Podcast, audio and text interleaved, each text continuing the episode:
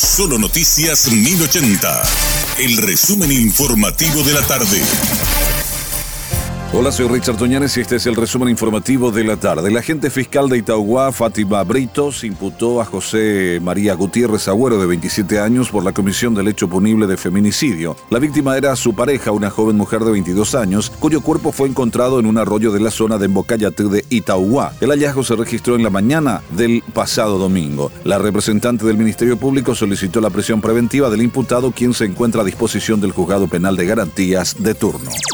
Dos mujeres fueron detenidas e imputadas por lesión de confianza. Ambas eran trabajadoras de una cooperativa y expedían tarjetas a nombre de socios, incluso de los ya fallecidos. El informe de Noelia Duarte tras ser vinculadas a un presunto perjuicio patrimonial de mil millones de guaraníes que fue denunciado por los directivos. Se les vincula con la expedición de tarjetas de crédito sin autorización de socios, incluso a nombre de los ya fallecidos. Esto fue detectado a través de una auditoría debido a la elevada tasa de morosidad y se mencionó que este esquema imperaba desde el año 2020. El Ministerio Público cree que todavía hay tarjetas que están circulando y siendo utilizadas en el mercado mercado del Alto Paraná, informó Noelia Duarte.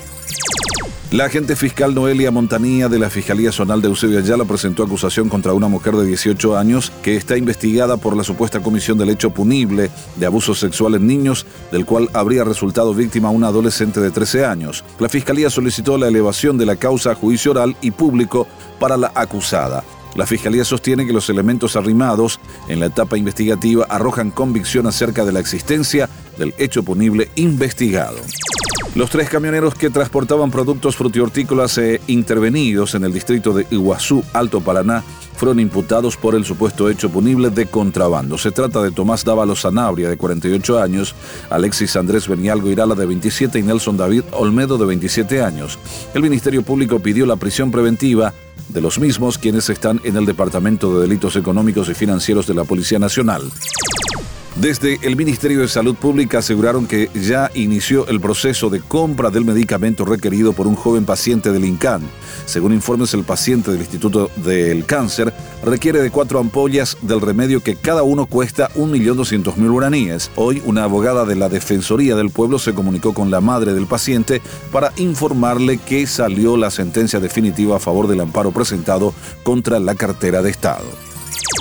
El juez de delitos económicos José Agustín del Mas ratificó la prisión preventiva de la fiscal suspendida Ana Girala. Girala está procesada eh, junto a su asistente Cristi Magalí Ortega Domínguez, la secretaria fiscal Griselda Beatriz Hacha Alcaraz y el abogado Marcos Aurelio Velasco Mendoza por la supuesta comisión de los hechos punibles de cohecho pasivo agravado, soborno agravado y asociación criminal.